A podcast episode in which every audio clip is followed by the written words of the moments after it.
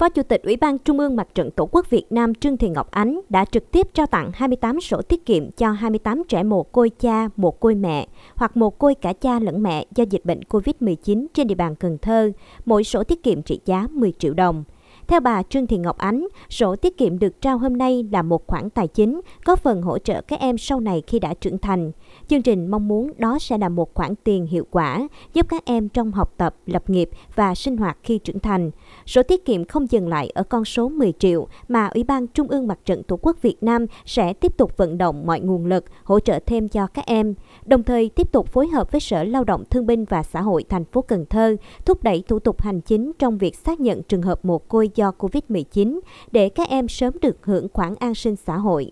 Bà Trương Thị Ngọc Ánh cho biết thêm. Trong cái hoạt động của Mặt trận Tổ quốc Việt Nam thì ngoài cái việc mà đưa những cái tình cảm của các cái nhà hảo tâm của ở những người thiện nguyện đến với các cháu thì chúng tôi còn tổ chức cái chương trình triệu phần quà san sẻ yêu thương. Trong cái chương trình chúng tôi còn tiếp nhận được những cái đóng góp hiện vật như là sữa để dành cho các cháu. Những cái này thì chúng tôi cũng đã phân bổ kịp thời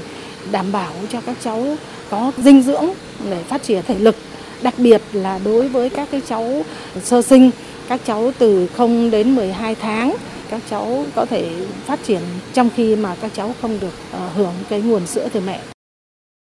Dịp này, ban tổ chức cũng trao tặng 50 phần quà cho gia đình chính sách khó khăn, hộ nghèo trên địa bàn quận Bình Thủy. Mỗi phần quà trị giá 1,2 triệu đồng, gồm 1 triệu đồng tiền mặt và hiện vật trị giá 200.000 đồng. Những món quà tặng các gia đình chính sách hộ khó khăn lần này là nguồn động viên tinh thần quý giá trong dịp Tết Nguyên đán sắp tới, phần nào giúp các gia đình vơi bớt khó khăn và thêm niềm tin, động lực vươn lên trong cuộc sống.